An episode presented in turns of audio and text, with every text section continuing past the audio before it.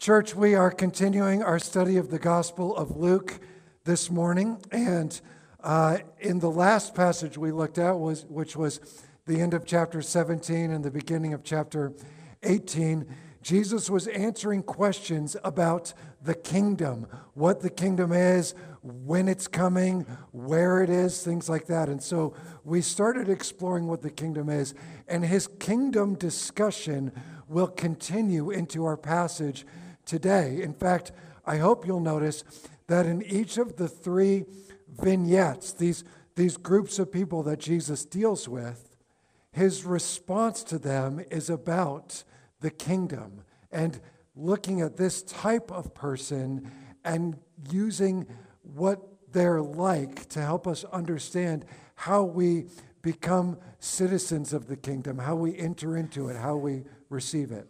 So, this is Luke chapter 18, verses 15 to 34. Now, people were even bringing their babies to him for him to touch. But when the disciples saw it, they began to scold those who brought them. But Jesus called for the children, saying, Let the little children come to me, and do not try to stop them, for the kingdom of God belongs to such as these. I tell you the truth whoever does not receive the kingdom of God like a child will never enter it. Now, a certain leader asked him, Good teacher, what must I do to inherit eternal life? Jesus said to him, Why do you call me good? No one is good except God alone.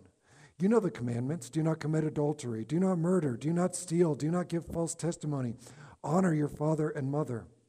The man replied, I've wholeheartedly obeyed all these laws since my youth. When Jesus heard this, he said to him, One thing you still lack. Sell all that you have and give the money to the poor, and you will have treasure in heaven. Then come, follow me. But when the man heard this, he became very sad, for he was extremely wealthy. When Jesus noticed this, he said, How hard it is for the rich to enter the kingdom of God.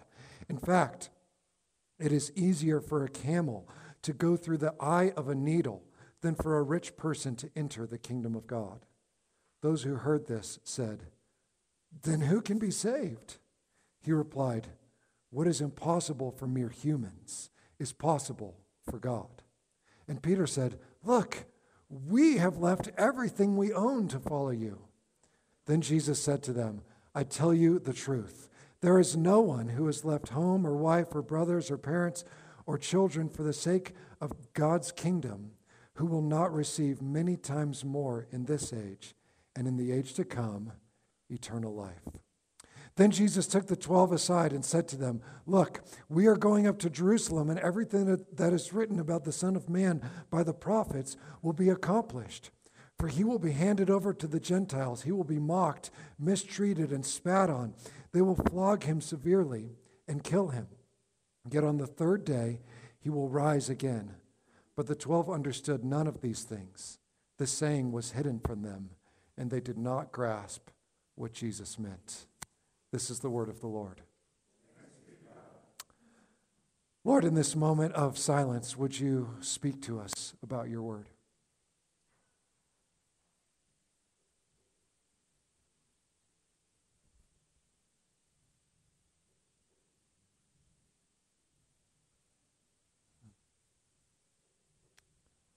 Lord, we pray as you taught us to pray. We, we, we want your kingdom to come.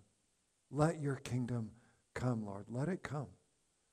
Lord, thank you that in your ministry you are constantly trying to show what it looks like that kingdom is in that that that your kingdom, that heaven is invading earth. That it's come in you. And now, Lord, I, I pray that you would allow us to see how we can enter into it, how we can receive it in this time and place for your glory and our good. In Jesus' name, amen. Amen. So, in the last section that we looked at, again, we were talking about the questions of when. When is the kingdom coming? Where is it? Where, where are these things happening?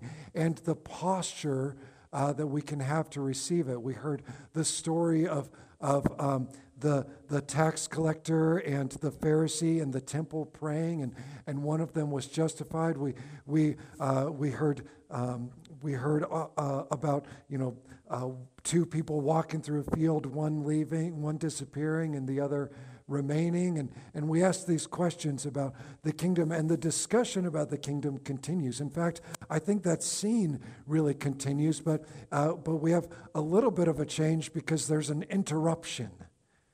People are bringing kids close to Jesus, little kids, little babies. They're bringing them close to Jesus, and it's, it's causing a distraction. And so this sparks for Jesus more discussion about the kingdom. And, and whatever else the kingdom is, it's something that we can both receive and something that we can enter. And so there's more dynamics to what the kingdom is that I think we can explore here. I mean, the kingdom is not the military conquest that the Pharisees were expecting, it's a renewal of all things. It's the thing we're hoping for when we say eternal life. It's the definition of peace. It's the restoration of broken things. It's, it's the ending of competition, compulsion, coercion. It's the very authority and power that is Jesus and flows out of Jesus. And so Jesus meets these kids. He, he hears the reaction to them. He meets this this rich young ruler and, and responds to him. And, the, and then he reacts to the disciples' reaction to all of that. And, and so out of that, we start to answer some questions about Jesus. But we're going to look at that through these three groups of people. And I want to call them three different things. The, the kids are the unqualified receivers. The, the young ruler is the haunted earner and the disciples are the blessed followers. And these are the positions that I want us to think about ourselves in unqualified receivers, haunted earners, and blessed followers. Let, let's talk about these kids for a second. Oh, we love this, this scene of Jesus saying, Let the little children come to me. You know why? Because we are the recipients of actually a, a, couple centuries of just celebrating the innocence of children. And, and we have poetry and, and books and, and you know and early childhood education and, and research about the you know about kids and how to foster and tend to kids and we have all of this wonderful stuff and, and that gives us some great places to start as far as thinking about how we could uh, enter the kingdom or receive the kingdom as a child like a little child and, and you've got a lot of stuff that you've heard about that and it's good stuff you know um, uh, not caring about what other people think about you, asking bold, brash questions, but being playful and creative, and, and on and on. We've, we've got this wonderful stuff about kids uh, that, um, wow, it, that's great. That's really great. That's nothing at all what the disciples were dealing with in that moment, but it's really nice. Um, here's, Here's what I want you to think about. I, I'm, I'm going to talk especially to the crowded rows in the back of this section. You know, when your kid is just blowing up Sunday? You know that that Sunday when when it is so loud. I mean, hey, like Stephen's in the back of the room because James is is blowing up today, right? I mean, it's it's a rough day for James. And and there's like, look, I've got four kids in this church. They're, they're, they're doing great now, but they've all gone through really rough days at church. You know, the, this, that moment when it's like, you, we got to get you out of here. It is, this is too much. You have no awareness of the other things that are happening and what people are. And can't you just let mommy and daddy have a moment to pray and sing, please? And it's not happening. That, that is what's happening here. The disciples are not looking at them like, oh, they're cute, but Jesus has more important things to do. The disciples are like, get these kids out of here. They are, they are just ruining this. This is a big mess. And culturally, you know, it's not that kids were, you know, unloved or, or whatever, but, but uh, culturally, kids were not valued in the same way that our culture values kids. There are no child labor laws or, or child abuse laws. I mean, the, the you know, kids, they, they have to be sort of, uh, you know, forced to become what they're supposed to become. And if they go off course, they're in for trouble. Um, that's the type of kids that we are talking about here. They're not, not necessarily innocence, they're self obsessed dependence. That's what we're looking at here. These are kids who would not survive on their own. Friends, the synagogues do not have a nice children's ministry to send kids off to. And so kids are, are a distraction in many ways from the, the, the thoughtful study of the Torah that would be happening. Even though we're tempted to think of the cute moments, we have to think instead of the moments when your kid is sabotaging your experience of church. We love them so much. And you need to know, uh, you probably wonder, like, uh, when I'm preaching, I don't even hear it. So just, I know everyone else does, but I, I'm like, hey, you know, it's just exciting in here. Um, so, in response to the disciples trying to hold them back, Jesus says something that is translated so generically. He says, Let the little children come to me. And it's a bummer that, he tra- that it's translated so generically into the word let, because that word is the same word he uses, oh, in the Lord's Prayer when he teaches us to, uh, to ask, Forgive us our sins as we forgive those who sin against us. The word forgive is the same word as the word let. When Jesus is hanging on the cross and he says, Father, forgive them, for they don't know what they're doing. It's the same as the word let in this passage. Let the little children come to me. What is he saying? He's saying, don't hold something against them before they can access me. Remember, we think about forgiveness in, in terms of the way Jesus teaches us in the Lord's Prayer as, uh, as saying to somebody, There's nothing else you owe me in order to restore a relationship. There's nothing else you need to do. You, you, don't have to, you don't have to change any more behavior. You don't have to give me anything else. There's nothing else you owe me. I'm wiping your debts away. Jesus is saying, to wipe away anything that they think the kids might owe to, to a- have access to Him. Let them come to me. That's what he's saying.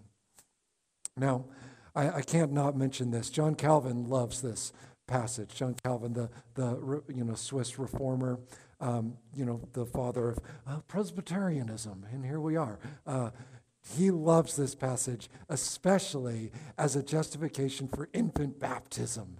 You know, here's Jesus saying, Let the little children come to me. Don't hold them back. Let them come to me. And for, I mean, he wrote for pages and pages about how this was a justification, uh, a defense for infant baptism. Um, and, you know, I'm on board with that. I'm, I'm not here to say I think John Calvin is wrong, um, but we have to take it all the way if we're going to hear what Jesus is saying and, and what John Calvin is interpreting, it means that the kids of this church, the kids in this spiritual family, their weaknesses and their strengths, their, their bad attitude days and their good attitude days, their, their cutest moments and their most um, pseudo demonic moments.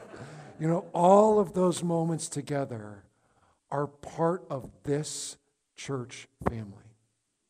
And you know, there's we have little things on on the table. You know, once in a while you might stumble across it that explains this church's position towards the kids in this church.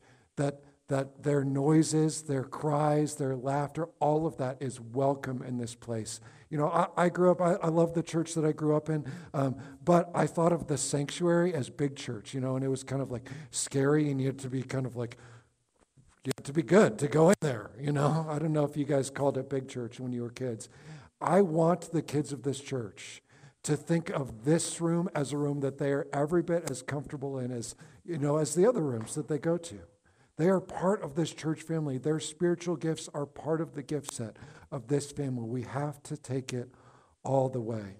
So, parents, when your kids are exploding during worship and you can't take it anymore, that's your chance to hear Jesus say, Let the little children come to me.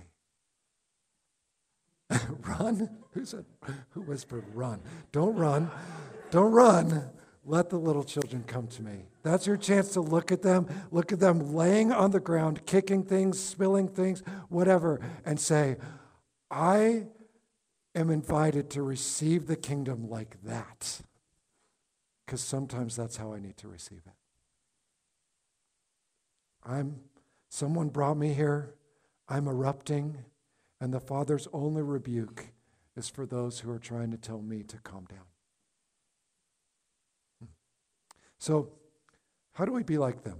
Well, the first way we can learn how to be like them is by looking at someone who is absolutely and utterly not like them. And that's, of course, the guy who comes to Jesus. It's the, he, Jesus has been asked this exact same question before in the Gospel of Luke. Back in chapter 10, uh, a legal expert, a, a, sort of religious expert, asked Jesus, What must I do to inherit eternal life? He asked him the exact same question. That's where Jesus gives the, the great commandments. You know, love the Lord your God with all your heart, mind, soul, and strength. Love your neighbor as yourself. And that guy sort of presses in on Jesus, like, oh, yeah, but who is my neighbor? You know, and that's the whole thing. It leads to the story of the Good Samaritan. And that's more of a, like a philosophical debate that, you know, I'm testing to see what you know, and that's not what's happening here. In fact, this scene in the Gospel of Mark, Mark gives us a couple other details. This guy runs up to Jesus and falls at his feet. And so, through his panting, because he's been running, he asks this desperate question. And, and the other guy doesn't say, you know, good teacher. The other guy says, just teacher, well, you know, what must I do to be saved? Let's, let's talk about this, you know. But this guy, good teacher, he is desperate. What must I do to be saved. So, who is this guy? I'm calling him the haunted earner, but, but who is he? Well, number one, according to Jesus, he's an impressive theologian. The guy says, Good teacher, and, and Jesus says, Why do you call me good? Only God is good. And, and I've read that for a long time as him saying, Don't call me good, that's wrong. But uh, big picture, that, that's not right. Jesus, you know, this is Jesus, the God in flesh. You know, he, he wouldn't tell someone not to call him good. But if you look at the way he says the question, why do you call me good? Here's what he's doing he is drawing attention to the question. It's like, here he is, here's all the disciples, and he's, he basically says, huh, did you guys notice that this guy called me good? And in fact, this guy is is probably using a, a, a, Hebrew word for good that was almost exclusively used for God as a way to describe God. The guy knows what he's doing when he says it like this. He is saying, You're good in a way that only God is good. He's a, he's a skilled theologian. And Jesus is pointing it out. He's not saying the title is wrong, he's drawing attention to it. It's a moment that works in two directions. You know, his response highlights who Jesus is. Jesus is saying, This, this young guy, this impressive guy, knows who I truly am. His theology is correct. It's very different from the first time Jesus was asked a question like this. You know, there it was a test. Here it's worship, it's honest. This guy is asking Jesus because he believes somehow that God is present in and through this person that he's talking to. But Jesus' response also when he says, Why do you call me good? No one is good except God. Is I, I love how Tim Keller says it. He, he says, Jesus is telegraphing his punch here. He's about to say some things to this guy that are going to expose him God alone is good, and you, my friend, are not as good as you think. He's, so he's an impressive theologian. He's also an impressive neighbor. Um, the answer to both questions in chapter 10 and here has to do with how we treat other people. Did you notice the list of the things Jesus says to him uh, when the guy asks the question? They're all from the second half of the Ten Commandments, the, the second table of the law, as we call it. The, the first bit of the Ten Commandments are about how we love God well. The second bit are about how we love others well. And, and outside of commandment number 10, Jesus lists all the how to love your neighbor commandments. You know, uh, you know, what must I do to inherit eternal life? Well, don't murder. That's good. Um, you know, don't commit adultery. He kind of lists off these commandments. He kind of jumbles the order. I, I couldn't find a reason for why he did that. It's just he's just listing them as they come to his mind. I guessed. I guess. Um, so, you know, um, when the guy asks the question and Jesus answers like this about, hey, you know, the way you inherit eternal life, the way you live with eternal life as a possession of yours is by loving those around you, by loving your neighbor. That's beautiful. That's what he said the first time, that's what he said the second time. And, and what's so notable about this guy is that he says, Yeah, I, I'm doing all those things. And, and it's not a brag. You know, think about the scene. He's on his knees. He's asking Jesus, hey, there's, there's something wrong. I'm doing all the right stuff, and something's not working.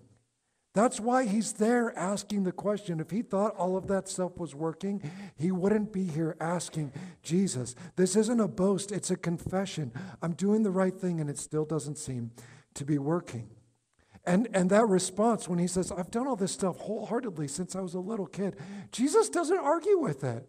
He's not like, oh, yeah, right. you know, which is what I would be tempted to do. You know, it's what he would say to me if I had said that. Yeah, oh, mm. um, no, Jesus sees this guy as an impressive guy. I mean, this guy is rich for the right reasons. His integrity with people, has earned him authority and wealth. I mean, perhaps throughout your life, you have met people like this people who have you know some really big deal position some respectful job that you know they they have renown somebody who has a lot of money and and once in a while you meet someone and you think well if anyone deserves it that person does you know that that's yeah i i see it you know a lot of times we kind of paint the, the uber rich in bad light, like, man, why? Yeah, that happens to all the wrong people. But sometimes you meet someone and you think, wow, that's the way to do rich. That's great. And, and it seems that this guy is one of those guys. He's impressive. He's, he's you know, I don't know, he's, I don't, what are the jobs that we respect the most? Uh, you know, it, it's not pastor culturally. Um, doctor, maybe I don't know. Uh, you know, people who work who work really hard. You know, have to a very specific set of skills, and and and it's it's worth it. It's worth it what they earn. You know, I'm the son of a physician and a person of great integrity, so I'm probably biased, but um, yeah, that's who this guy is. And, and when Jesus challenges him and the guy goes away sad and that whole, whole thing happens, like, think about the disciples' immediate response. They're like, if this guy can't be saved, who could? You know, they're not just sad that they're not just sad that like a shot got taken at, at the rich. They're like, well, I mean, how could you do it better than that? How could you do it better than this guy? This guy is a haunted earner. He's haunted there before Jesus. What must I do? And what he's waiting for is Jesus saying, Well, there is one thing you do lack. Oh, good. Like, I'm ready. Tell me, what's that one thing? I've got to, I've got to figure it out because all the rest of this stuff isn't working. But here's what he's haunted by he's haunted by the money problem. It's too much, and he needs it. This, uh, you know, throughout this year, uh, a handful of us have been reading through the Bible together, and, and we'll start uh, year two in January. Anyone's welcome to join in. We're doing it through the Bible app. It's been really cool to go through that with a whole bunch of you. But if you're on track, it's okay if you're not, but if you're on track, this week you read the letter written by James. And, and James is just so in your face about generosity, about not privileging the rich. Of, you know, he even at the end of James, he tells the rich to basically like weep, mourn, and wail because judgment is coming. And there's a lot of that in the Bible. There's a lot of that in the Gospel of Luke. You know, blessed are the poor. Woe to you who are rich. It's like, this is rough for people who live in South Denver. You know, if you're a homeowner and you have a full time job and you uh, like, Luke is rough and we've talked about that a lot. Is there a chapter in Luke that doesn't pit riches against discipleship, against true blessing? Jesus says, Beware of all kinds of greed. You know, that he says, No one can serve both God and money. That infuriates the Pharisees who love money. He pronounces blessings on the poor and woes on the rich. You know, that, friends, the, the moral and ethical code of Jesus is more focused on our relationship to money and status, which are very related things, than it is on a whole bunch of the other things that we give a lot of attention to. I mean, for, for every one thing that Jesus says about sort of sexual morality, he has 10 things to say about money. I mean, that's what he's focused on. One thing you lack. Ah, the guy knows he lacks something. Friends, what a picture of real life. I mean, uh, I want you to go back to maybe the picture, you, the person you thought of before. Maybe the, the person, the, the, the most successful person you know, the most impressive person you know, the, the person that you respect the most in the world. You know, think of, think of that person. You know, you've, you've met people who are that rare and wonderful combination of, of achievement and character. You know people like that. Do you know what that person sees? when she looks in the mirror, she sees her faults. In, in fact, a lot of those people have become really good at covering over those things. They spend a lot of time tucking them away, trying to minimize them, but they are haunted by them, just like this guy. This guy falling at Jesus' feet. What must I do to be saved? I, I, I, thought of that just heartbreaking scene at the end of Schindler's List, which is the, uh, uh, the story of a real man, Oskar Schindler. You know, Schindler uh, ran a manufacturing um, uh, factory, and he employed a bunch of Jewish people and saved them from death. And so, and he, you know, he would kind of pay bribes and do all sorts of things to get them in. And there's this scene where he's leaving, and, and 1,200 people, their lives have been saved. And, and he's, you know, as he's looking at all of these faces, he sees um, the people who aren't there. You know, he starts to notice, like, and he realizes the gold pin that he has on his suit could have saved another life. His watch could have saved another life. His, his car could have saved 10 more lives if he had just traded that. What's a car? He starts noticing his weaknesses. I didn't do enough. That's how this guy feels. The one thing this man lacks is the source of his well being. His money and his position, they protect him from many difficulties. Remember, it's not just that he's rich, it's that he's a ruler, he's a person of great uh, authority. His money and position protect him from many difficulties, and Jesus wants him to take the training wheels off.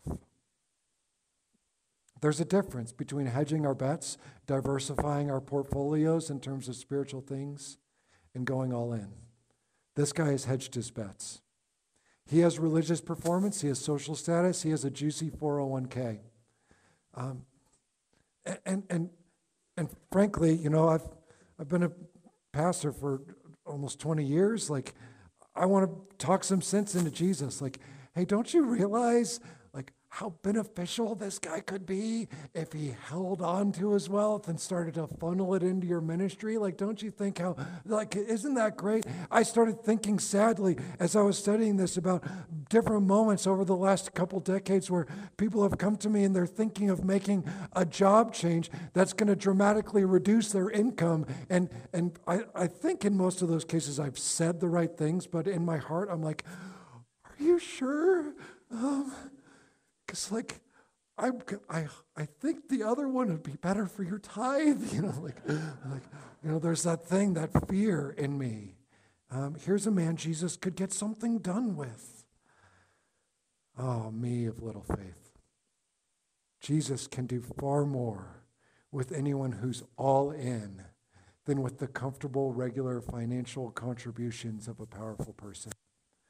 Just as a camel will never squeeze through the eye of a needle depends on their achievements will never squeeze into heaven.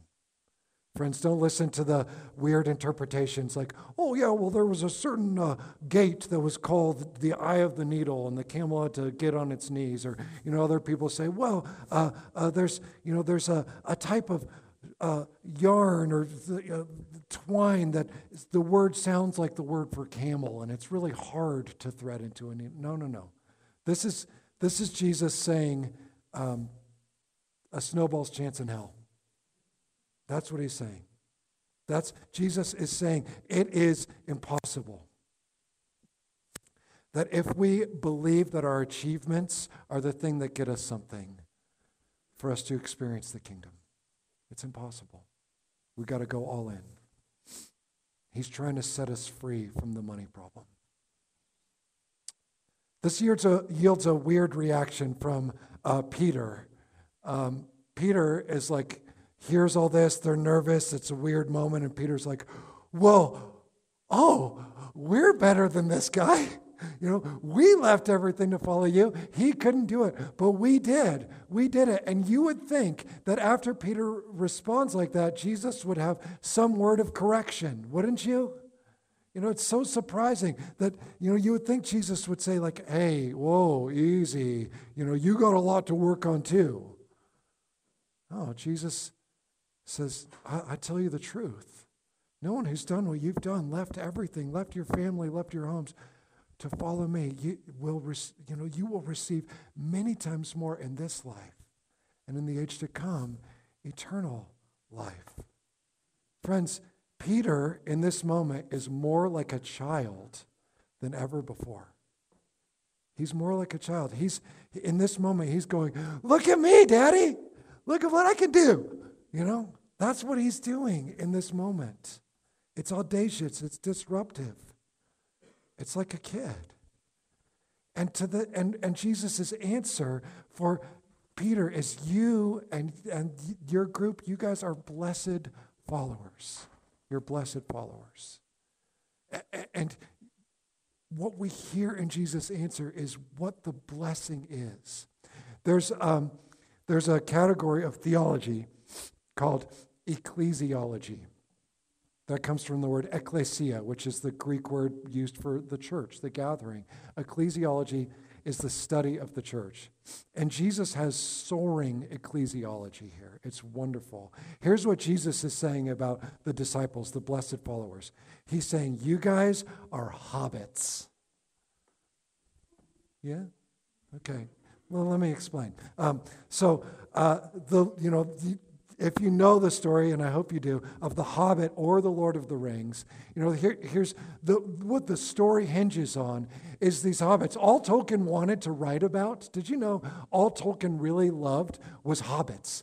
He wrote all this lore of hobbits and the hobbit family lines and whatever. And it was his buddies like C.S. Lewis and others who said, hey, um, uh, hobbits are only interesting when you, when you take them out of the Shire. uh, and so, so that's what he does. And that's what, you know, Gandalf comes and takes them out of the Shire. And then you follow hobbits on these wild adventures. These guys are hobbits, the disciples. They've left behind a simple, comfortable family life. They've left the comforts and predictability of the Shire. They're risking everything for a mission they barely understand. That's what they're doing. And they're gaining a family unlike anything they could ever dream. I mean, now they have wizards and elves for friends, just like you. Friends, Jesus is inviting us to trade in our family name for his. Whatever your wealth status is, it is nothing compared to what the global body of Christ can do. Jesus is saying, when you join in with this thing, you're joining in with something with more security, more power, more influence than you could ever dream. And it all hinges on all of those people leaving their security and influence and power behind to enter into it. That's what he's calling us to do. It is a family that is spread across empires and oceans. And as soon, notice this, as soon as this family gets too comfortable or too powerful in one place, just think about the story of the church in Europe, now the story of the church in the United States of America. As soon as it gets too comfortable or too power, it starts to dwindle in those places and it shifts. You know where the heart, the center of Christianity is right now? It's in Africa. It's in Southeast Asia. It's in South America. It's, it's among the poor of this globe, and they are experiencing more power, more growth, more flowing of the Spirit than we could dream right here in Littleton. That's what he does. That's the family that we get to be a part of. We're part of the most generous kingdom in history because of our King. Andy Crouch He's one of my favorite authors. And as he reflects on how we are to use power in this life, he compares the two women who were perhaps the two most influential women of the 20th century Princess Diana and Mother Teresa. These were, I mean, these are the, the two most influential women. I mean, they, they are featured in all sorts of uh, places. And, you know, and, and there couldn't be a greater contrast. I mean, the one is, you know, part of the royal family, has, has just limitless wealth, is extraordinarily beautiful, is, you know, this, just this cultural icon, right? And the other is this kind of awkward, short, elderly woman who lives amongst the destitute. Crouch highlights how, how insane it is that though the prominence of Diana is effectively impossible to achieve, everybody tries for it. On the other hand, the sacrifice of Teresa is possible for anyone to achieve. All it takes is giving up everything. All it takes is giving up everything. And hardly anyone is willing to do it. Hardly anyone can come close to gaining the, the fame and money of Diana. Everyone can give up whatever they have. No matter how much you have, you can give up whatever you have. Anyone can do that. It is accessible to all of us. This is the scandal of following Jesus. No matter what you have, all he asks is that you give it up. And that's why the more you have, the harder it is. It's hard for the rich to enter the kingdom. And in this in the age to come, what you'll experience if you do that, eternal life. Is it because they were good enough? No, it's because they gave up everything to join the right family. That family enjoys eternal life. These disciples, the very guys who rebuked the kids for coming, are such as these. I mean, they're disruptive kids themselves. And it gets proven in the next scene. Jesus gives a prediction of his death. And, and the disciples respond the way, you know, when when I'm going on and on in my house about certain things and I see a certain look in my kids' faces, I'm like, they're going to say okay at the end of this, and they will not have heard a single word that I just said. And that happens uh, fairly often. That's what they do. They're like, well, he's talking about something. they don't understand. They're so childish in that moment. And yet, here, here is the Son of Man Think about this. We talk about the Son of Man as this glorious title, and it is, but it also says, This is the Father's baby. This is the, this is the little child. It's, it's, it's a childish phrase. The little child of heaven, eternally begotten, the apple of the Father's eye, on a mission to save the other children. He's not just a little child. Here is the true rich young ruler. You think that guy is impressive and rich? Think about Jesus in the heavenlies, at the right hand of the Father, owning the universe. And he gave up everything. He gave up all of his riches to follow you to the ends of the earth. He sold it all and gave it to the poor, to you and me. And here, as the disciples listen and scratch their heads, they are confused children who don't realize what's being done for them. Friends, I love theology. Let me tell you, oceans of ink have been spilled by theologians who are trying to explain exactly how Jesus' death saves us. But we don't really know. We have to receive it like little kids. What are you saying? How can this be? Well, what, my, what matters, brothers and sisters, is that it is. And we have to just receive it. That's the story we tell it at the climax of our service each week. Friends, we don't know exactly how it works, but here's the rich young ruler who has given his very well being for us. Let's pray together. Lord, thank you for the ways that you love us. Lord, thank you that you expose our childishness and then you give us the gracious message that that's exactly how we get in. Thank you. Thank you. Lord, let us trade all. Let us let go of more and more of what we depend on to enter into your kingdom. In Jesus' name, amen.